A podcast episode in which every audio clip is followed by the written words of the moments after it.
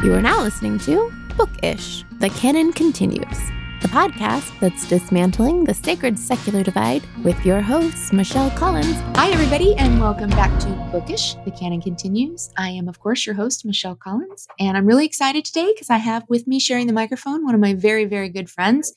Um, depending on the day, some days he pisses me off, but, you know, most of the time he's a, he's an all right kind of guy. And uh, no, I'm kidding. He's always an all right kind of guy, and he's been a good friend for a while now. Um, as you know, what our shtick here is at Bookish is we are looking for the bridge between the sacred and the secular.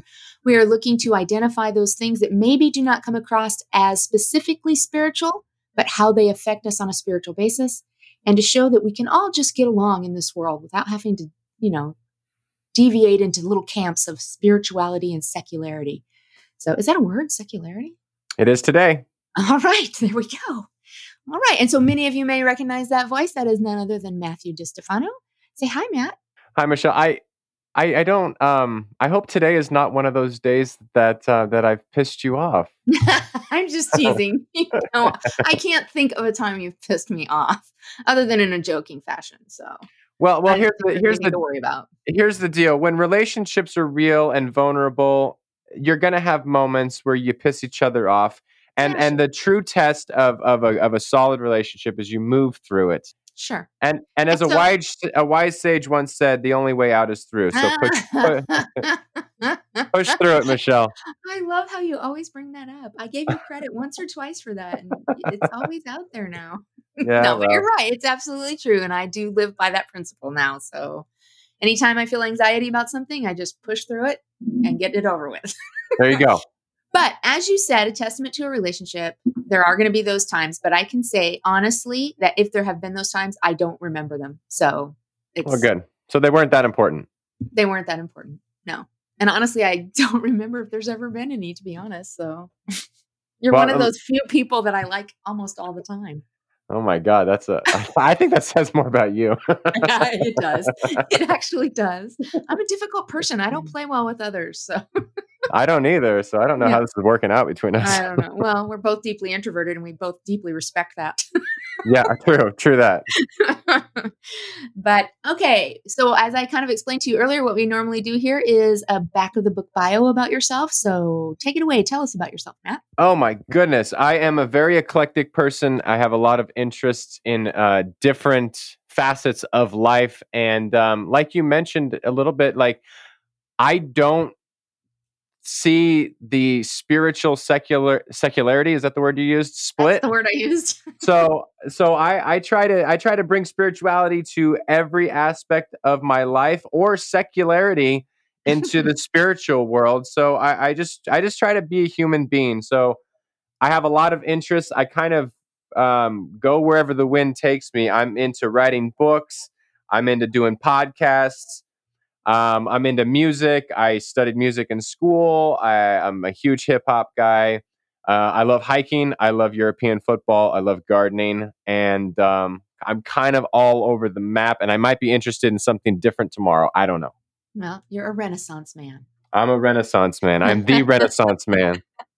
Uh, okay, so now this is your this is your time for shameless plugs. So you get to tell us what books you've written, and you should also mention your podcasts, of which you have several. I do have several. Well, people probably know me from Heretic Happy Hour because that, for some reason, I don't understand it, has gotten insanely popular. My other podcasts are not so popular, so I'll plug those. Um, uh, yeah, I do. A, you know, I don't know how you do this thing where you where you kind of talk by yourself for a while. You know, you yeah. have guests on there, but sometimes I know you do things solo. So I've got yeah. Apostates Anonymous, uh, which sometimes I also do solo. And uh, it's fun, but it's a challenge, especially for someone who doesn't like to listen to myself talk for like an right? hour. Yeah. So, um, yeah. And then I've got the Bonfire Sessions, which is on hiatus because unfortunately, uh, you know, my comrade in life, Mike Machuga, uh, got diagnosed with cancer this year. Mm. So uh, we put that on hiatus um, at the moment. And I'm not sure if it's going to be rebooted or not. We're planning on it. Um, but yeah, I've got that. And it's also a book series. So if anyone wants to read the books, they're like super cheap on Kindle. Uh, they're called the Bonfire Sessions as well. I was going to say, you have the most recent ones about to come out, right? The winter it's, one? Yeah, it's coming out. I don't know when this episode's going to come out, but January twentieth, twenty twenty-one, if we make it that far. This year has been kind of a bitch. So um, I hope we make it there. I, I kind of sweated through yesterday because uh, one of my friends had told me that their neighbors had approached them with a three-page letter explaining how the world was about to end on, Jan- on December twentieth. I heard and, that. Yeah, yeah, I heard that there was, was going to be a loud boom, and there was going to be all these things happening in the in the night sky and all this. So yeah. About midway yesterday, I kind of contacted that friend and said, "Okay, I'm still here. Are you still here? I haven't heard a boom, you know. But you know, there is supposed to be some celestial things happening tonight, so maybe it's then." But we all seem to have come through it unscathed. Well, so, that would have been really funny if they just refused to text you back, because that's my sixth sense of humor. I don't know. Oh my God. That would not go over well. I would be like, the hell just happened? The rapture happened or something. Panic stricken. Start texting all your friends. Yeah. No, it would just confirm what I knew all along. I knew I wasn't going to make the cut. uh, I, I knew that from age five or six, Michelle. Right? I'm with you. Don't text me, because I would have texted you back. Exactly. We're both stuck here. Yep. Oh, well, all right. So you chose the book for this one. So why don't you introduce it and give us a little background as to why you chose it? And I, as I kind of mentioned to you earlier, I don't, I don't know how we can look at this book and not see spirituality, but go ahead and explain the, the connection for you. Well, um, I chose The Wisdom of Insecurity by Alan Watts. And I did this for a couple reasons. Uh, first and foremost, because my best friend, Mike um, Machuga, who, who I just mentioned, loves Alan Watts, um, is enamored with Alan Watts. Um, kind of his whole philosophy in life is has been so impacted by Alan Watts, kind of in the same way mine has been impacted by folks like Gerard. Mm-hmm. Um, so I picked this book, and, and I did it because I've only read, I gotta be honest, um, I've only read one other book by Alan Watts, and I had this on my shelf, and And so I was like, okay, well, this is a perfect excuse to finally read some more Alan Watts. I've read things online. I've listened to videos and all that. And I read The Way of Zen beforehand. Um, but this book is just so practical in your day-to-day life that I, and I knew that about Alan Watts. I didn't know that particularly about this book, but My my whole like philosophy nowadays is like, if we don't have a practical spirituality that that that helps us in the here and now, it's it's if it's if it's just ivory tower type stuff, I don't know if there's much use to it. And and so what I love about this book and and Alan Watts in general is that it's so simple to read, but you have to read it over and over because yes. there's there's no fluff. Like every sentence is intentional and every sentence is like a gut punch. Yes. As I told you earlier, I, uh, when we were kind of getting ready to start here, it, it's easy to read. It's just mentally dense. It's, it'll make you think, and it'll, I told you, it kind of gave me a headache by the time I was done. I was like, oh my God, there's so much here to consider. I, I don't know where to start. Yes. And, and it's very difficult for someone like myself, and maybe you resonate with this, Uh, to, I'm a very productive person. Like I always right. like to do things. And he starts the whole thing off. This is just from the preface. I'll read it real quick. If I could find it, it should be easy. Uh, it's right at the start. It's like li- literally the first sentence. And this is, this is like Mike Machuga's philosophy in, in a nutshell. I've always been fascinated by the law of reversed effort. Sometimes I call it the backwards law. When you try to stay on the surface of the water, you sink. But when you try to sink, you float. When you hold your breath, you lose it, which immediately calls to mind an ancient and much neglected saying, whosoever would save his soul shall lose it. Right. And to me, it's like, oh my God, we try and we try and we try. And in the Christian world, we strive and we we we we are diligent about reading our Bible and going to church and making sure you go volunteer in some way. And all those things could be fine and good, but I think they they kind of defeat the purpose, which is to seek God. And I think we seek God by relaxing and not not not striving so hard. And so right yeah, off the bat, I, Alan Watts like just said, hits you with a gut punch. Oh, he does. And and that's what I was saying, you know, as I was going through it, the one thing that kept coming to mind for me was that he was legitimizing every experience I've had so far in deconstructing what I believe.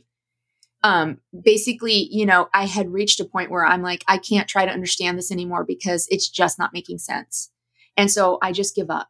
And when I give up, there's a sense of peace that comes and a better mm. understanding, which is amazing. And that's what you're talking about there, that, that trying to, to, to swim and you sink and trying to sink and you float. It's, it seems counterproductive, and yet it is the answer. And it's, yeah. it's fascinating. Yeah, it is the it's it's uh it's why, you know, I don't know if you've told your listeners that we've written a book together that is in I the editing editing. Well, I'm gonna I'm gonna out you here. You're gonna that out is me. In the editing process. It's why we called it, and it's sort of my deconstruction story, like with you aiding the conversation and kind of right. um, molding it. It's why we're calling it Learning to Float, because in deconstruction, mm-hmm. you you realize, at least this is my experience, you don't go anywhere necessarily. Right. You stop you stop splashing about, and then you realize, oh, if I just relax here, I'm actually good. Right. I can float. And honestly, that is such, it, just that idea, at least for me anyway, it brings such a sense of peace.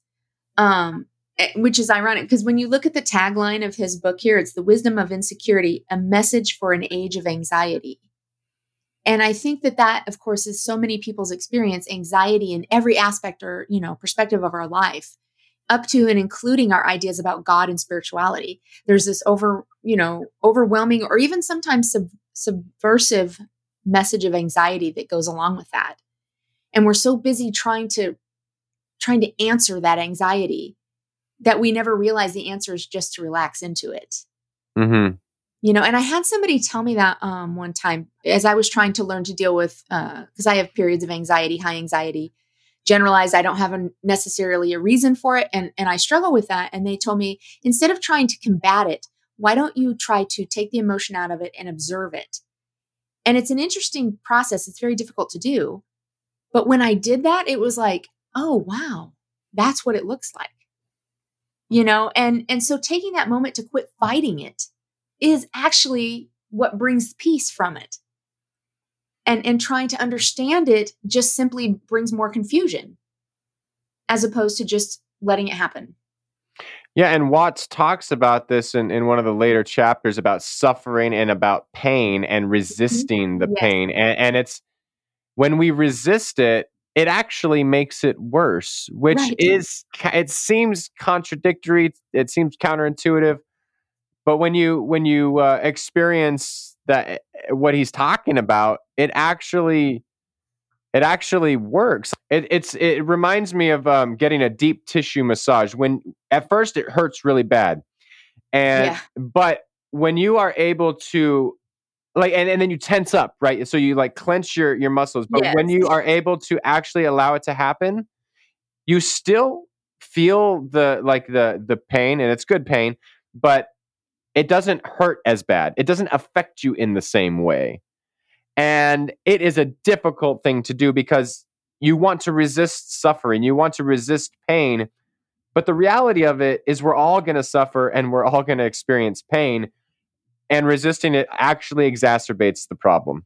Right, right. And that's a, that's an excellent example, by the way, because I do, I get deep tissue massages. And honestly, you're right. It's the tensing up that makes it so much worse. Yeah. And you really, it's not even something you control at the beginning. It, you know, you have to, you have to force yourself to relax out of that. Um, and it does, it makes the pain worse. As it, you know, if we would just lay there and this will just all go easier if you just lay back. You just lay back and take it. Well, that's a line from Dumb and Dumber. I don't know if you've seen that movie, but oh, of course, I know yes. we quote The Office all the time. But yeah, no, Dumb and Dumber is one of my favorite movies of all time. Right. You know, like where he's trying to save the guy and he's like, this will go easier if you just lay back. Right. That's how all of this works. It would just go easier if we just lay back, but we're incapable of doing so. There is something innate within us that seems to strive um, to control, I think, more than anything. And, and then to understand. Yeah. Which only yeah. then leads us to a place of pain. But in our in our under in our trying to understand, I think we defeat the purpose. Uh, we, or do we, we? You know, we it's kind of self-defeating. Watts talks about, um, like if you have murky water, you you don't clear the water by brushing away the silt. You leave it right. alone, you step away, and the silt will, will sink to the bottom. And a lot of our spiritual pursuits are just that exactly. It's, it's again, going back to, um, there's like an art to laziness. And, and I don't mean it in, um, in, in like a broadest brush way. Um, but there is a, there's an art to being, uh, allowing yourself to be still. And that's so hard for any human being, but I think especially as Americans in Western culture, we are, we are, um, it's amazing that this book, The Wisdom of Insecurity, was written in nineteen fifty-one. I know, right? And it's so appropriate for today, seventy or almost seventy years later. Yeah. I was just saying that last night. I was telling my husband about the book and I was like, it, it's amazing to me. It feels like it could have been written for right now. Right. Yeah. I, well, that's I think that's they, I'm sorry. Go ahead. Oh no. The only thing is like, you know, uh, there's some things where he, he uses the word man instead of humanity, but, and that dates, right. and that dates it, of course, but, right. but other than the, those things, yeah, it's, it, it, it's very appropriate for today. Yeah. Well, I mean, I, I think anxiety has only increased as time has gone on. So, and, and I think our quest to understand and for knowledge and everything has been increasing as well. So it, it makes sense that it's a, it's kind of a timeless subject. Mm. Um, but in that same area, you know, where he, where you were talking about the water and, and clearing the water, he makes a differentiation here that I had underlined. Um, he said, we must make a clear distinction between belief and faith, because in general practice, belief has come to mean a state of mind, which is almost the opposite of faith. And I know you and I have had those conversations before, um, about what's faith and certainty and all of those things. Um, he continues, he says, belief, as I use the word here, is the insistence that the truth is what one would leaf or wish it to be. Mm. The believer will open his mind to the truth on condition that it fits with his preconceived ideas and wishes. Faith, on the other hand, is an unreserved opening of the mind to the truth, whatever it may turn out to be. Faith has no preconceptions. It's a plunge into the unknown.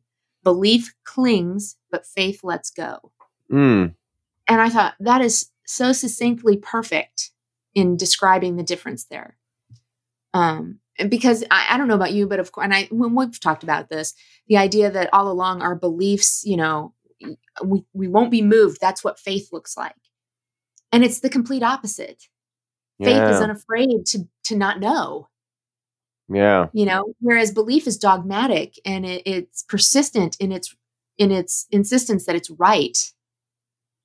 And I find so much of that, you know, was prevalent in what I believed about God and spirituality for the majority of my life, you know, and in, in one paragraph here, he's, he's summed it up, something that's taken me several years to understand. If only I had only just read this paragraph like seven years ago. Yeah. But the, unless you have the right approach to, and the right mindset, you're not going right. to be able to, um, you could read the words, but it's not right. going to hit you in the gut like like it could if you're if you're ready to uh, accept that, if you're ready right. to to at least entertain the idea. Well, you know, it's it's kind of funny because a long time ago, I actually noticed something on social media. You know, like when everybody start first starts examining their beliefs or whatever, there's this um, there's this tendency towards argument and having to correct other people. Right. And with your newfound knowledge, and I'm using newfound in air quotes, you know, you suddenly, the world is opened up, you have a whole new understanding, and now you need everybody to get it. And, but then if you watch, it's almost cyclical. You can see it happen over time. There's, there's a lessening of the arguing, and suddenly there is almost an acceptance of, I can't make you change your mind, and I'm okay with that. Right. And that is a really peaceful place to be, because it's not my responsibility, nor is it my job to make anybody else's ideas make sense for them. I just get to sit back and wait for them to figure it out. And it doesn't have to affect me. It doesn't have to threaten me. It just has to be their process. And I think that's what you're saying, that that mindset, you can't bring anybody to that mindset. They have to find themselves there. Yeah, and yeah, yeah. Mike, that's uh, part of that letting go. Right. Mike, um, in one of our books, I can't remember where, he uses the analogy of um, trying to pull on a corn stalk to make it grow faster. And it's like, yeah, as as anyone who understands, yeah, as anyone who understands plants at all, you realize you can't you can't make things grow like that. You'll just uproot them. And Um, you know, I, I have definitely fallen for that. Like when I first was like deconstructed things, I, I, I emailed pastors. I was like, hey, have you heard this? Like God might love all of us.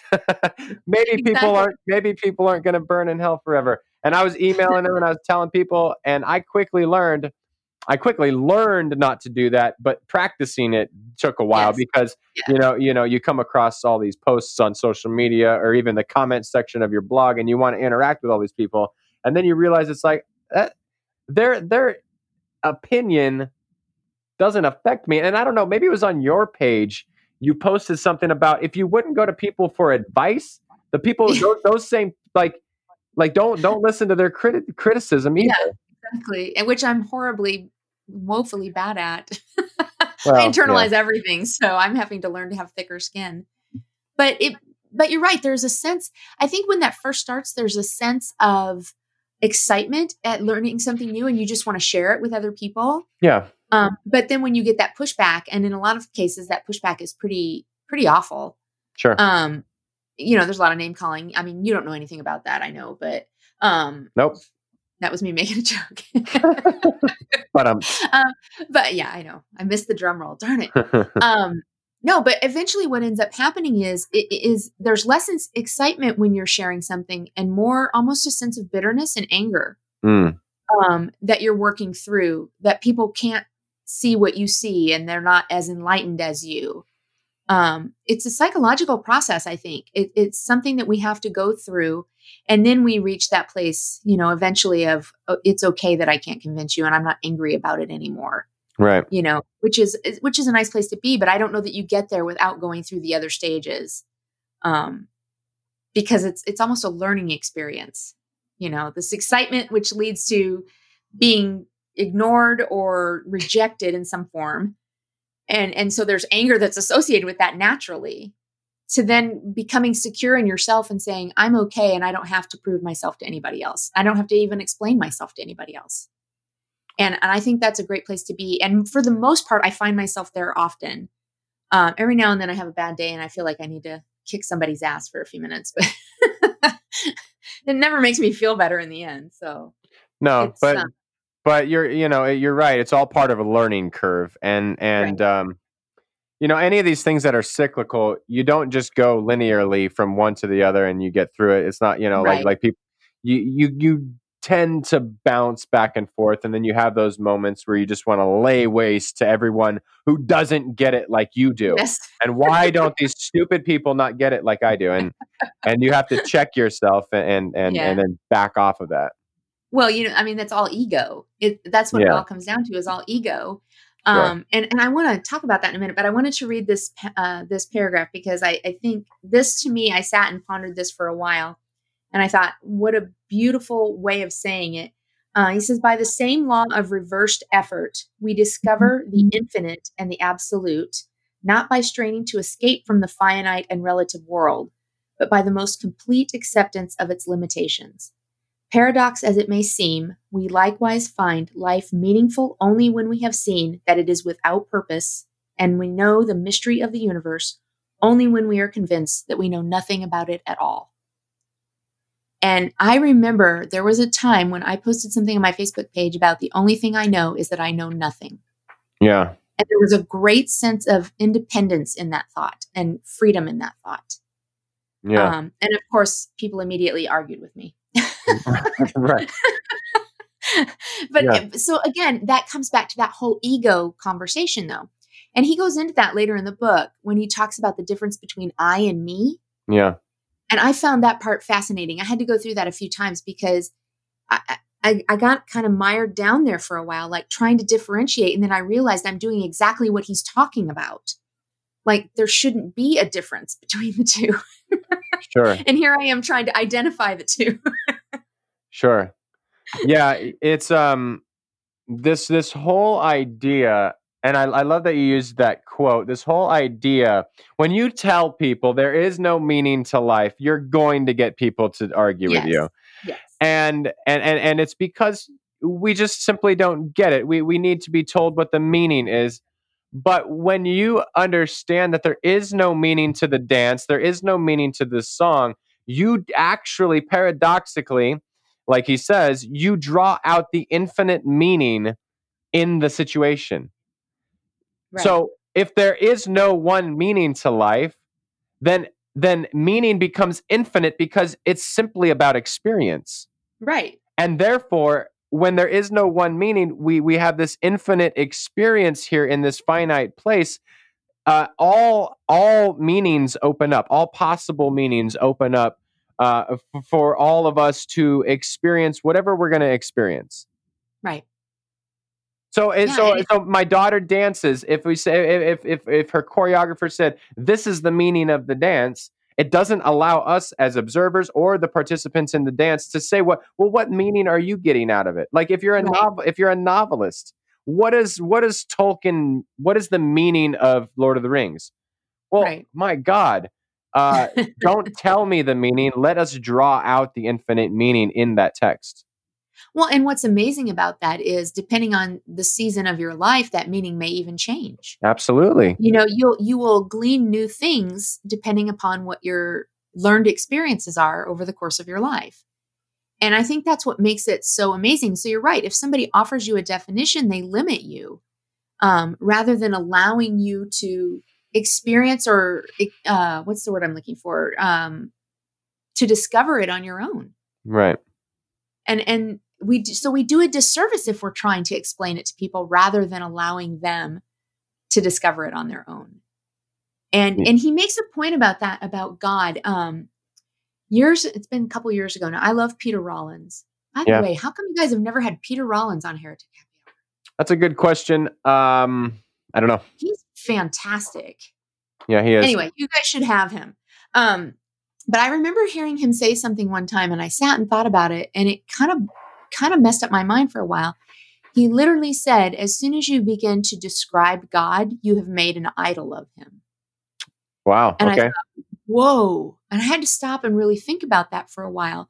But he's right, because as soon as we begin to describe anything, we are putting our perspective on it, our lens on it, our experiences on it, and presenting it as truth. It becomes very subjective, as opposed to some kind of objective truth, which is what God, in air quotes, is supposed to be. We are subjectively experiencing him and then saying that's the definition. And that has become, I think, very problematic, and is evidenced by the number of denominations that we have and religions that we have worldwide, you know, that, that we've all made a determination as to what God looks like. But he actually says that in here too. He says, if you ask me to show you God, I will point you to the sun or a tree or a worm. But if you say, you mean then that God is the sun, the tree, the worm, and all these other things, I shall have to say that you have missed the point entirely. Yeah. And I loved that. I was like, exactly. I can't tell you what God looks like, and you can't tell me what God looks like. We all get to experience him and figure that out on our own. And all we can do is point. Yes. If you, it's it's like uh, the the analogy. If I point at the moon and I write down M O O N, and you say, "Oh, that's the moon," then you've missed the point. Like, no, the moon I pointed at.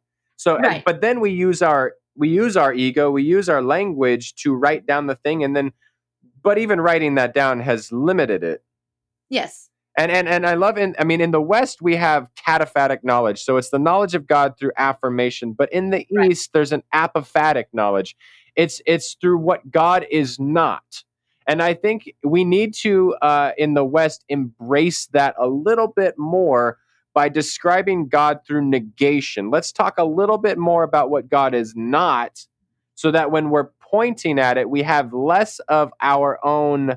We're never right. going to get away from our subjective experience and our grids no. and our filters, but those grids and filters can be a little clearer and not so cloudy. Right. I agree. And it it's difficult to do that, though, because it, that is our learned experience. That is how we have always communicated. And so trying to learn to do it differently is very difficult, but I find a lot of value in that as well, because I do think there are more things that we can, well, I don't know, maybe there's not. That, that's a dicey statement.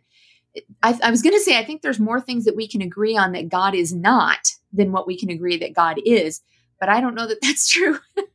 No, it might not be true, but somebody telling God was, God was violent. So yeah, but it gives us, um, it gives us another perspective, another way to approach things, like an, another epistemology. We can we can we because we we don't yeah. typically think of of these um, these alternate ways, and I say alternate because we're in the West, but these alternate ways of approaching things. And, and I think when our mind is a little more open, uh, it's just another tool in our toolbox.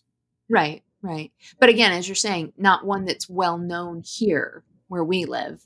Um, no, no, we have things like the Westminster Confession of Faith, which is so many state. I mean, my God, we've gotten to so many things we could say about God. And, and I, I would imagine I haven't read anything on Alan Watts critiquing the Westminster Confession of Faith, but I can only imagine what he would have to say and, and the absurdity of making lists like that. And, um, because again, it's like, it's not like God is so complex that we cannot match that complexity with complex words. We need to approach it much more simply and just allow God to be. Right. But the problem is, again, we keep coming back to, we have to define it. We have to make it palatable, and we have to make it something that people want, you know? And so we try to define God, and in so doing, we create an idol basically of, of our own thoughts. And he actually made it. I read this to my husband the other night. He's like, "You have to read that to me again. I don't understand what this is saying." Sure. uh, but in the beginning of the book, he actually says this. Um, These idols are not just crude images, such as the mental picture of God as an old gentleman on a golden throne. They are our beliefs, our cherished preconceptions of the truth, which block the unreserved opening of the mind and heart to reality. The legitimate use of images is to express the truth, not possess it. And I love that. And then there was another one. I don't remember where it is now.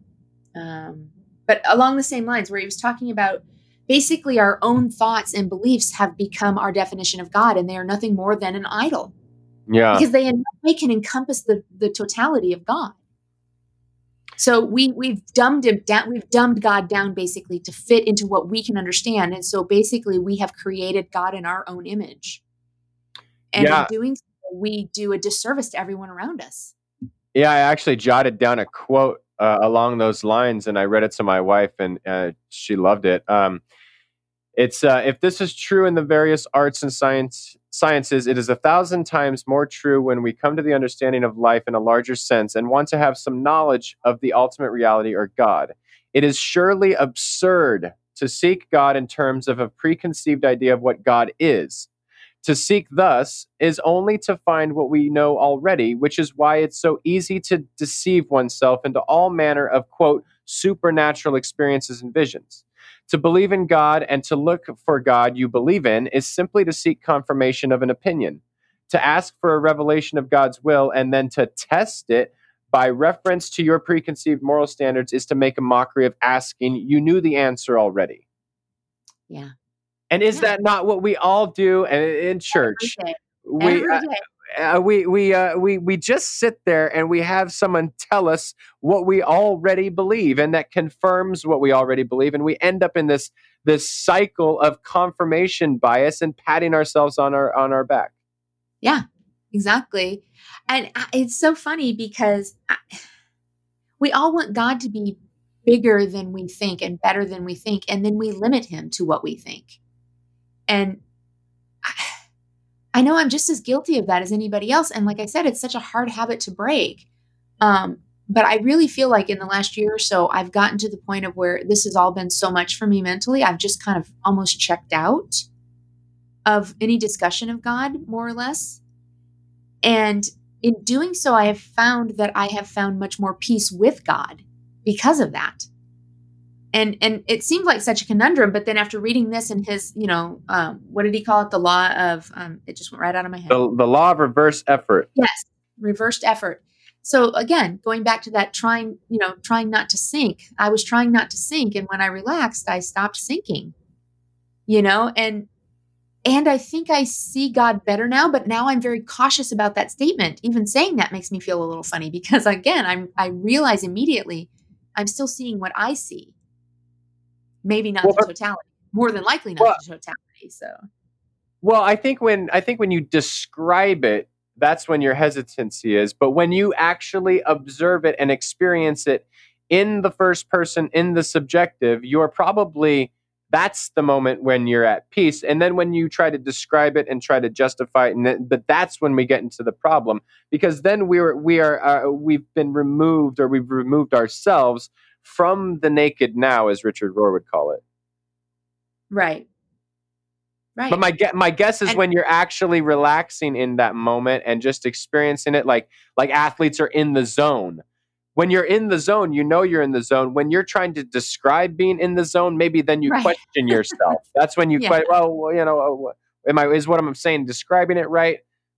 Well, no, but it, but you know, again, once you get out of that moment, it's it's kind of moot, right? I mean that right. that experience was for you and you only, really. I mean, you could try, you could try to describe it and, and, and all that, and all that's fine and good, but it it's secondary.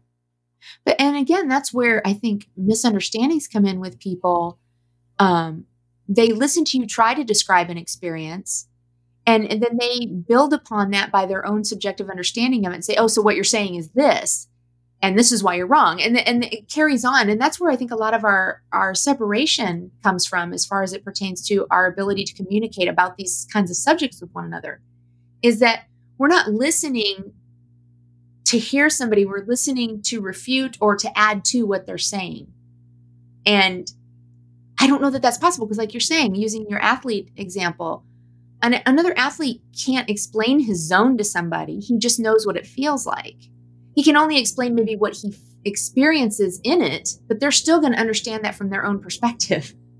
So you're, you're off to the races here with this subjective, you know, ideas about the same subject. And so that's, I think that's what happens with God is, is we all want to put out there what we think and feel about God, and yet we're not hearing what the other person's saying, or we're refuting what the other person's saying because it doesn't match what we've experienced.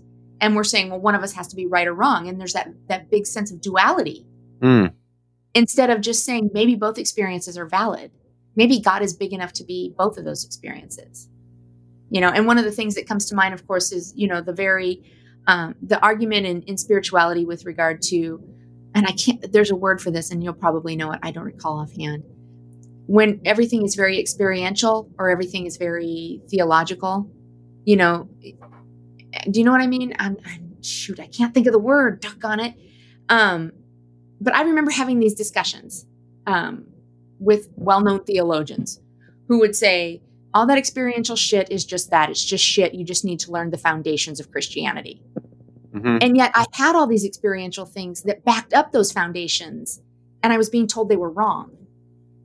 And so it created a quandary in my mind as to, well, maybe I just really don't understand God, as opposed to me thinking maybe they both work together in some form or fashion, you know, and, and, and finding common ground for both of them.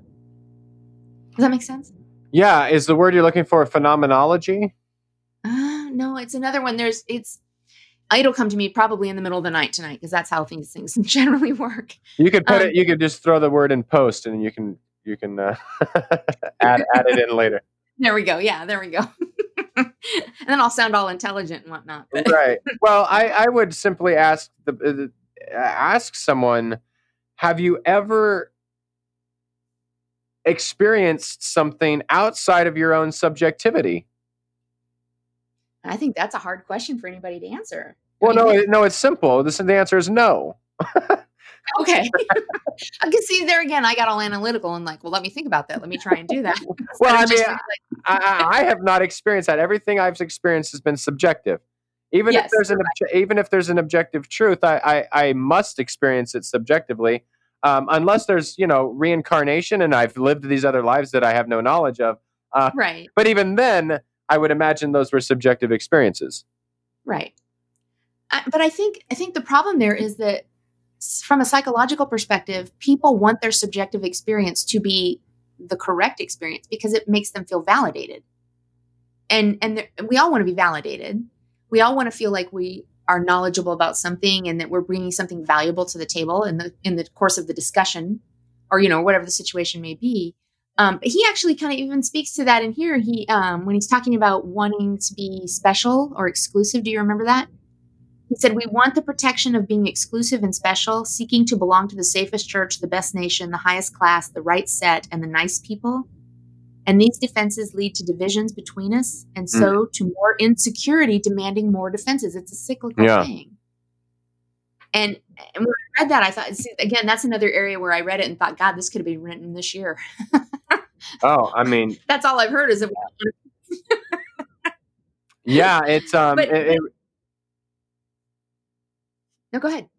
Oh, it it just reminds me of um, you know, the uh, Jesus' statement in John fourteen six about I am the way, the truth, and the life. It's like we can read that passage and create divisions.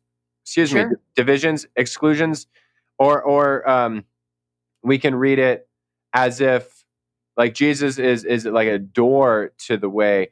Um, we can read it to where uh, I forget the uh, Marcus Borg uses an analogy of a Hindu who um, says that to the Christians that is uh, that is. Let me just find the actual quote so I don't um, so I don't butcher this thing here. Should have been more prepared, Matthew. That's all right. I we wrote just kind of roll. You know, it just we just roll along. It doesn't matter. Plus, I'd rather have the actual quote. So, well, you're you're gonna get. I don't need your subjective understanding of the quote, Matthew. Well, either way, we're, when we um when I say it, you're gonna run it through your grid and filter anyway, so it doesn't matter. Oh, we're sure. Yeah. Um, yeah. So you're right. You're right. So, so um, here's Borg in um, reading the Bible for the first time. Uh, this verse, John fourteen six, is absolutely true. Jesus is the only way, said the Hindu professor. Then he continued, and that way of dying to an old way of being and being born into a new way of being is known in all the religions of the world. The way of Jesus is a universal way, known even to millions who have never heard of Jesus. Hmm. So, again, a lot of Christians come to that verse, for example, and they already have a theology of Jesus, a theology of hell, of the theology of salvation, and they read that passage through that grid, and it confirms that Jesus. You got to say the magic phrase, you got to say the magic prayer to get into heaven, or you can approach it like uh, like Borg is approaching it here, and say that there is that way, and it's known to people who don't know Jesus. So this is a right. different way of approaching it, and I mean, yeah, you're right. This quote that Watts said could be said in twenty twenty. Yes. if we're on, if we keep on this trajectory, it could be said in twenty forty. Oh my gosh. I pray to God I'm wrong, but I do too.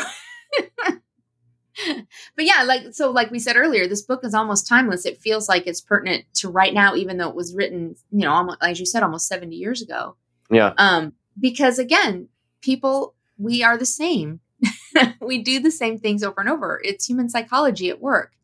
Um, and so you will see the same process going through time. The subject matter may change slightly, but the way humans respond to it will always remain the same because that's how we are. Um, and again, like I said, we all have this need to be right or to be validated. And so we're looking for what we know to be the truth. That would make us feel good. I mean, I'd like to be right all the time. And, and to be honest, I am right most of the time. I'm just going to say it. I no, will. Yeah, I would. I will affirm you, Michelle, in this moment. Well, thank you. See, that's why you're my friend. You're just here to affirm my craziness. Right. I'm, I'm a yes man. That's you're, right. No, I don't think you're a yes man. I've seen your Facebook page. Hey, now you leave my Facebook page out of it. I'm still young. I don't have Facebook. I have TikTok, and that's it. Okay. Okay. Okay. We'll go with that. Okay, boomer. I'm just saying, I think you have some gray hair just like I do. So. Oh, man. I um, I was I, I stumbled across some old videos when my daughter was one and two, and my hair oh. is like, it's almost jet black. And now I look at my hair, and it's gray as shit. Woo! Yeah, mine is too. That's why it's all blonde now. so oh, we is, can't see that. Is, is that your secret? That's my secret. But anyway, back to this. Um, I read something on Facebook today, and I'm going to read it. I'm going to call out Kyle Butler here. Um, I love Kyle. I know I do too. Kyle is like one of the most uplifting people I know. Yeah. Um, he wrote this. He says, I mean, absolutely no disrespect to anyone who cherishes, believes in, uses, respects, and honors the Bible differently than I do. I don't speak for you, but only for me. After most of my life in and with the Bible, this is where I am. Outside of a few things Jesus said, I have absolutely very little, if any, use for what anyone else in the Bible did and said. And the only reason I find some solace with a few things Jesus said is because those sayings speak of our divinity and oneness, of the same essence of the divine, which I now understand is who I am. Um, and I have heard different critiques of, well, Kyle being one of them, but several people where they're like, well, they're saying they're God. And so as it pertains to this book, do you remember him going into that conversation about the I and the me? And then he go he he likens it to the whole idea of being one with the Father. I and, and he quotes Jesus, um, in which he says, I am the Father and the Father is me. And I forget how the verse goes because, you know, I haven't picked up a Bible in a while. So um, I'm sure you know it though, right? Don't don't put me on the spot like that. But I was fascinated with this whole subject of the I and the me. And I sat, and as I was pondering it, I realized I could very easily pick out the two voices. Um, and again, that goes back to a psychological speak of the ego and the superego and all of that stuff, you know, that's all very Freudian. Um, but I loved how at the end of this, and I'm going to jump to the end. I mean, there's still more to discuss, but I'm going to jump to this. Um, He says, it is necessary to underline the vast difference between the realization that I and the Father are one and the state of mind of the person who, as we say, thinks he is God. If, still thinking that there is an isolated I, you identify it with God, you become the insufferable egomaniac who thinks himself successful in attaining the impossible, in dominating experience, and in pursuing all vicious circles to satisf- satisfactory conclusions. That is not the one I wanted. Darn it. Where is it? Um. Oh, here it is. The Christian religion contains its own hidden answer to the problem in the idea that man can only surrender himself in Christ. For Christ stands for the reality that there is no separate self to surrender. To give up I is a false problem. Christ is the realization that there is no separate I. I do nothing of myself. I and the Father are one. Before Abraham was, I am. And as I read that, it made me go back to what I saw Kyle write this morning. And I thought, I think Kyle gets that. Mm. That there isn't separation. We, we have determined or defined separation between ourselves and God and are trying to live up to some standard of acceptance. And at the end of it, there is an acceptance of I and the Father are one. There is no I, me, he, they. It's we. It's all mm. of us. And that, again, led me pondering down. I don't know if I've ever mentioned this to you or not, but the one one of the things as I was deconstructing, and I still come back to it occasionally, is the idea that maybe God, maybe God defined is nothing more than the totality of humanity. It's all of us. Mm. And that's why Jesus said that we should pray for our, our neighbors and our enemies and love one another, because in doing so, we're actually loving us, ourselves, all of us. And so I don't know. I don't know what your thoughts are on that. I know I just threw a bunch of shit at you, but it, it brought out this whole rambling down in my mind. I, you know, was rolling through all these thoughts. So as I was coming home, getting ready to do this, I, literally my head hurt. I thought, my God, there's so much there to think about. That maybe we've looked at this all wrong all along, you know, and it's not us trying to attain something, but to know that we've already attained, that we're already part of it. So long as you think there is difference in a separation between God and whatever Michelle is and whatever Matt is, and then you say the statement, I, I am a God or something like that, or you mm-hmm. say anything that sounds like that, it will sound as blasphemous as, as, you know, whatever, right. as the day is right. long. Um, but if you understand that there really is no separation, then that statement is, is, is almost, is it self-evident? I don't know if it's self-evident, but it's evident to me. Yes. And that's what I'm saying, because I've heard a lot of people that say things like that, like Kyle. And I think Derek is another one that has said it, Derek Day. Sure. I've heard I've heard rumblings back against what they've said as, oh, who do they think they are? They're putting themselves the same as God. And I'm like, I don't I don't think they're doing it from the perspective that the way you're understanding it, though. No, I think no. It's different. And I didn't understand why it was different, but it seemed different to me. And now I think this is what it, the difference was. Yeah, uh, to quote Me Without You, capital I does not exist. I right. do not exist. So when I say I am God, it, it's like that, but that I that you think I'm talking about is not what I'm talking about. Right. Um, it's very difficult for us to to to grasp. Uh, Alan Watts makes this point. Um, in the West, this will sound blasphemous. If you go to a Hindu, they will say, "Oh, so you finally got it." When you when you say I I am I am a god, um, they'll just they'll just look at you and say, "Okay." Okay, sure, whatever. Yeah. Yeah, but again, it comes back to in and using this from a couple different perspectives, it comes back to ego. I mean, the I is ego in us, but right. it also comes back to the idea of our own ego collectively. When we look at other religions that already see something like that and go, they're wrong. They don't really know God. We need to evangelize them. Um, and not realize that maybe we ourselves need to be evangelized. And, and, maybe we need to open our minds and say, we don't have all the answers. And, but again, ego, ego prevents us from doing so. But as long as there's ego, then there's separation from God, at least in our minds. Yeah. Maybe an analogy will help for folks. And it, it's um, on the chapter on being aware, Watts says, to understand music, you must listen to it. But so long as you are thinking, quote, I am listening to this music, you are not listening. Right. So the minute you start to describe, I am doing this and that, you are not now doing the thing that you say you are doing. So to, to simply listen to the music, that's kind of when you are, you and the Father are one. You are simply experiencing the music. Right. And then you are almost separating yourself. You're going like into your egoic I, and then you're going to describe the music and talk about the music and explain how you are listening to the music. But in doing so, you are not.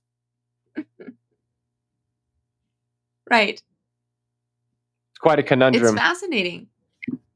It is. And it really messes with your mind. Like, because how do you control that? Like, it's like trying to meditate. I, I mean, I don't, do you meditate? I don't try to meditate, Michelle, because in doing so, I will have defeated the purpose of meditation. God, I'm oh such God. I'm such an enlightened man. You are. Uh, I can see the shine from here, no, honestly. No, no, no, no. I'm fronting. I am totally fronting. I um, I, I I will say this. I am terrible at meditating, which means mm-hmm. I need to meditate more because it is a practice. When people say, oh, I'm not good at meditating, I don't see the point. It's like saying, oh, I've played piano for five minutes and I'm no good, so therefore I don't do it. It's like, well, hold on a second. You suck at piano because you haven't practiced. So med- right. meditation is the same thing. I do meditate and I I catch myself over and over labeling the thoughts that are in my head or getting away from just simply experiencing the breath. Right. And that's what I'm saying. It's so hard to do. Um, and to not have that, so going back to this subject, to not have that separation is very difficult because it's so ingrained in us to think that way. It is, I think, a lifetime process of unlearning that and, and learning to just relax and be in the moment. And that's his point in this whole book, being in the moment. You know, um, somebody yesterday, I, I posted one of the quotes from this book yesterday, and one of my friends posted um, a scene from Spaceballs. Uh-huh. Um, It was never my movie, by the way, but I thought it perfectly illustrated the point where they were arguing over what was going to happen. And they're like, well, let's just pull out the movie. And he's like, but we're still making the movie. And he's like, yes, but we have this new fangled whatever. So they pull out the movie Spaceballs and they're fast forwarding and they get to the part where they're at right then. And he, they're looking at the screen and they're watching themselves move and they're looking at one another. And he goes, where are we now? And he goes, we're now now. He's like, what does that mean? He goes, well, now, now. And I, and so it just made me kind of laugh because I was like, that was really apropos to what I had posted. We're in the now, now. That's where we should stay instead of, because yeah. Watts makes that point that we spend much of our time in the past or in the future, either lamenting or predicting. And we yeah. allow that to define our present instead of just experiencing the present and, and not overanalyzing it, which again is very difficult. I analyze everything. So yeah, trying likewise. To be in the moment is very, very difficult.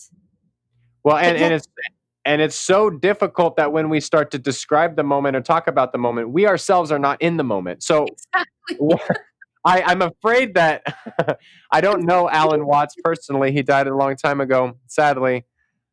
I don't know if he was in the moment writing this, because he's thinking about the moment while writing this, which is the it's the confounding conundrum we'll find ourselves in. Like, all right, so does anybody else's head hurt right now? Because mine seriously hurts. I feel a little lightheaded, but that might be the lack of food. I'm not sure. Oh, okay. Well, that'll do it. But again, I mean, this can really mess your head up when you start trying to understand it. Then you realize in trying to understand it, I'm defeating the purpose. Right. Right. Oh my gosh. He had a quote here at the end that I really liked. Um, of course, you know, eternal life is, is such a big subject, especially within Christianity. Um, everybody has an idea on what that looks like.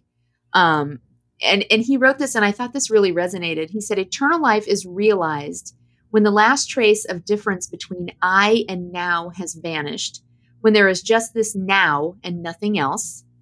By contrast, hell or everlasting damnation is not the everlastingness of time going on forever, but of the unbroken circle, the continuity, the frustration of going round and round in pursuit of something which can never be attained.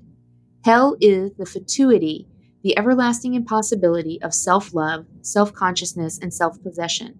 It is trying to see one's own ears, I'm sorry, trying to see one's own eyes, hear one's own ears, or kiss one's own lips.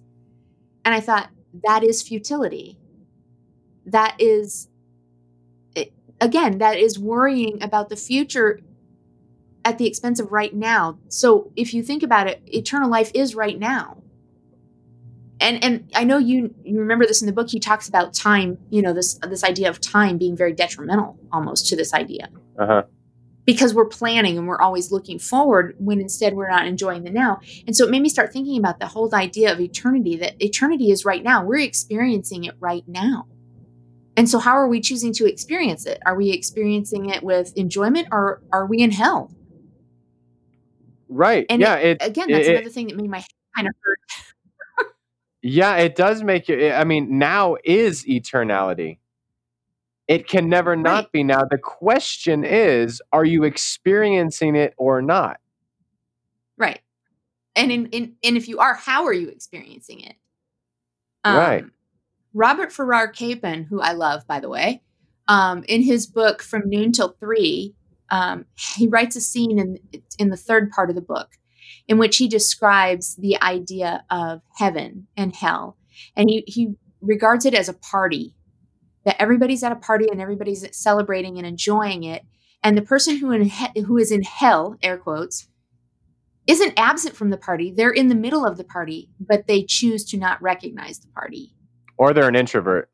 Yeah, okay, or that. They're in the corner hiding from all the people. Yes, I understand that completely. But but his point being that it's all about what we choose to experience. And so eternality is ours to define and to experience, but we can't keep looking at it as some far off thing. We have to recognize that it is right now, and we have the ability to recognize happiness in it or hell in it, one or the other. And I, that's what I kind of got from when I read that in his, in Watts's book. I read that and thought it reminded me of that same story. And I was like, it's about perspective. Mm. Here's the good news, however, it is never not now. So therefore we, we have a, we have a long time to figure it out. And, yes. and, and grace is such that there is no limit on this. Like if you don't get it by Tuesday at three, you are screwed and you'll never get it. Um, so it's a blessing and a curse. Yeah. Yeah. Well, so is my personality. So I, I'm used to that. Well, I disagree, Michelle. My perspective, my subjective experience is that you are nothing but a blessing. And in Aww. fact, in the new book I'm writing, to shamelessly plug uh, the follow-up to...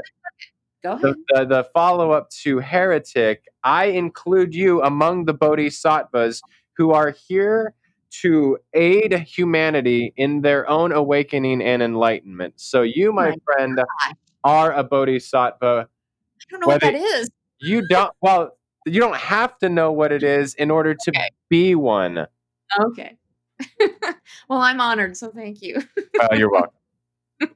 Brownie points. That's brownie points. And you can shamelessly plug anytime you need to, anything you need to. So. Well, my, my ego would love to do that all the time.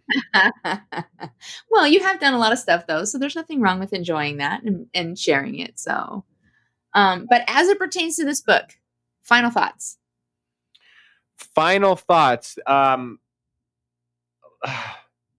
life, I'll put it this way. The truths of the universe will initially seem paradoxical to most of us, if not all of us. Right. So in order to experience love, you do not grasp it, you give it away. In order to uh, experience God, you do not climb the ladder, you let go of the rungs.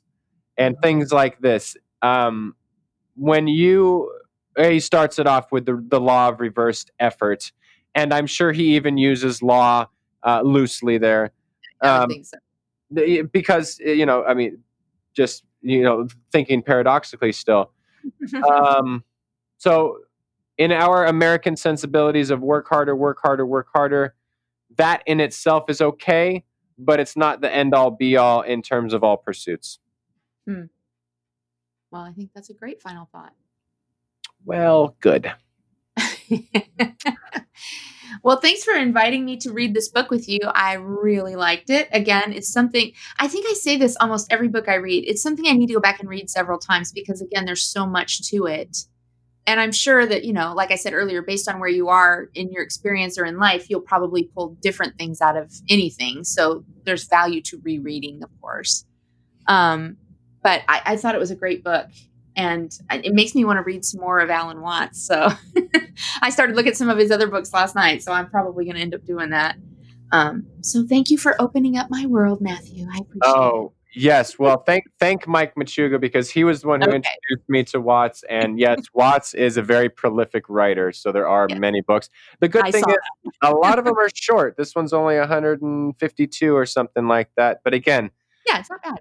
Easy reading, tough to digest. Yes. Yeah. Which is okay. I think I okay. think there's something to be said with making yourself ponder the harder things. Yeah. Um, you know, and allow it to allow it to ruminate for a while. It's not something you have to sit and do nothing else. You know, it, it, it comes back to you. Oh, I was going to ask you, do you remember he gave an, um, oh, he gave that list of, what is that called? An, an it's not an anagram. An anagram?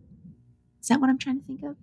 Do you remember he gave a little anagram and he said, if you allow your mind relax, you should know what this means, but don't spend more than a minute on it. Just go on if you don't yeah. get it. Oh yeah. I didn't, I didn't get it. Didn't figure that out.